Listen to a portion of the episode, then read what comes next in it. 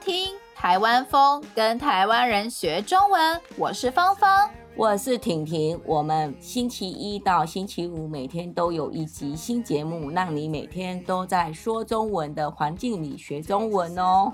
我们的网站台湾风 .com 里有我们对话的内容、生词与语法，一定要来我们的网站看看哦。台湾风 .com T A I W A N F E N G C O M。There she goes again。觉得你现在对区块链、还有 NFT、还有这是虚拟货币。这三块算是有在研究，也希望就是成为未来你的事业发展的方向。我觉得这个算是一个新兴的知识。我觉得我跟婷婷她就是也是不太理解，像是区块链，然后虚拟货币跟那个 NFT 有什么样的差别？那你方便就是跟我们简单介绍一下？区块链是一个什么样的概念吗？嗯，应该是说区块链它就类似类似马路好了，你可能会有不同条路，它们上面呃，比如说红绿灯好了，就是不同的货币嘛。哦，好。然后他们的产生听说就是从美国以前有个次级还贷事件，嗯嗯，然后波及到很多人，然后让一些相信银行的人很受伤。嗯，那他们就想说，那可不可以去中心化，就是不要让银行来。做一个中间商的动作，嗯嗯嗯，于是他们就是用一些演算法，就是你只要跑执行演算法，然后买显示卡去做一些操作，你就可以挖到虚拟货币。早期虚拟货币的话，其实大家还没有那么盛行的时候，大家对它而言就是一个好玩的东西，然后也有可能是一个笑话来看。嗯，只是到后来越来越多人相信它，然后越来越越多人支持的时候，它的换算费率就会越来越高。应该说它它的价格就会越来越高。比如说你现在买一块钱比特币，可能是四五万块，或者更呃，或者是更高八万块左右。那如果说你在五六年前你买，那可能不到这个价格，可能是两三万，或者说更低。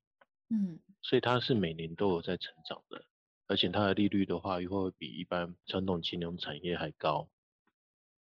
所以说才会有越来越多人，他们会去愿意去相信区块链，愿意去了解虚拟货币的市场，自己的资产分布在上面。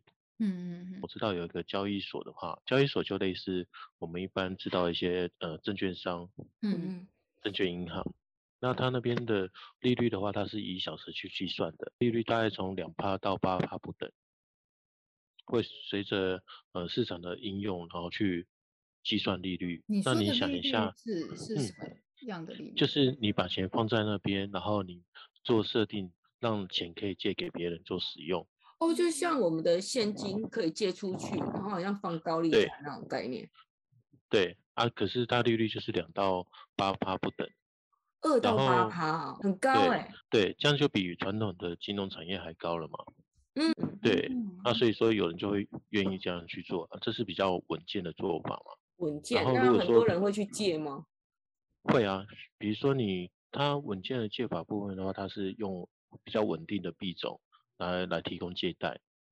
嗯，那比较不稳定的币种的话，他们就是比如说当天买卖走短期目标的投资。嗯嗯，其实虚拟货币市场它跟传统金融产业的一些玩法，像基金、期货或者是说证券。嗯或者是说权证当冲之类的都蛮像，只是它换个世界在玩，然后它的投资报酬率又比传统金融产业还高很多，所以才会有人会愿意去借两趴、四趴，甚至到八趴的利率来做其他的投资。哦，它有像一个像我们需要看盘吗？嗯，看你是要玩短线还是长线。比如说像长线的话，以比特币跟以太币来讲。它算是虚拟货币里面的美金或者是黄金，今年它一样会有涨有跌，嗯，可是它今年的涨跌的起伏又比去年或比前年还高，嗯，对啊，因为它的那个钱还没完全被挖，就是还没有被演算法去挖出来，所以说它还是有很大的涨幅空间。可是等到它那个全部都被挖出来之后，说不定就是会变成像美金啊，还是说黄金那样子，它涨幅部分就会比较小一点了。那如果全部挖出来，那代表是不是那一天美金就没用了？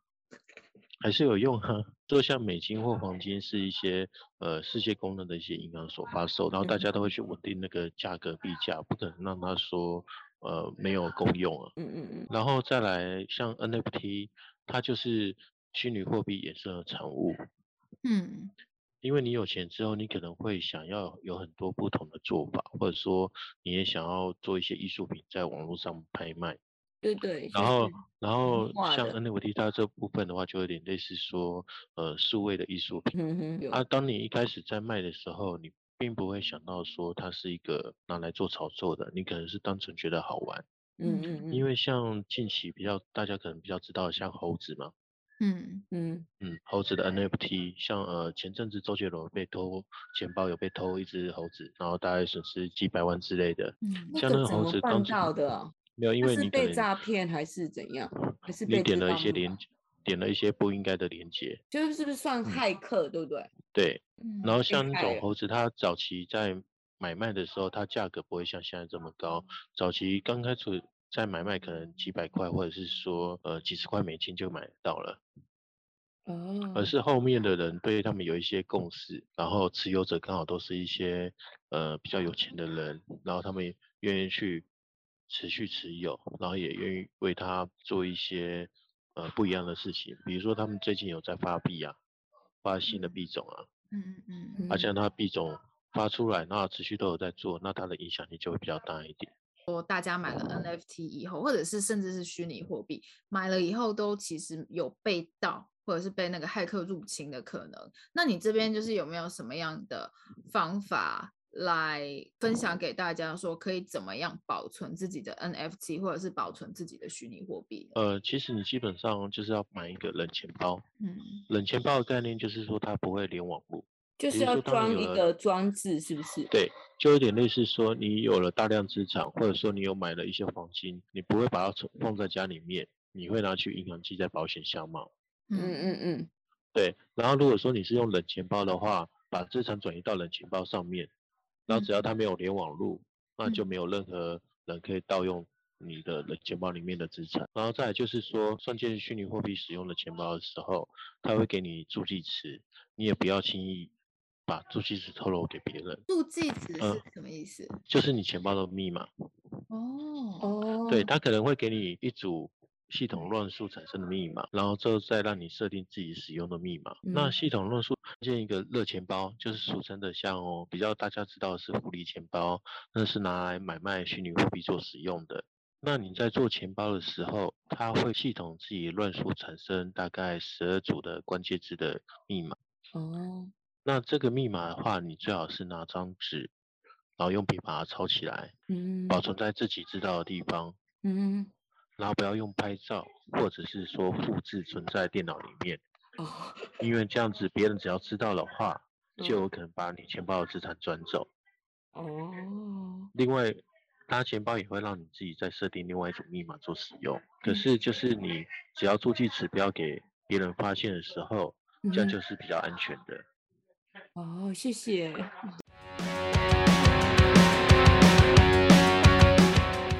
希望你喜欢我们今天的节目。如果想要学习我们今天对话中的内容、生词和语法，一定要来我们的网站看看哦，台湾风 .com。我们明天还有一集新的节目哦，明天见，拜。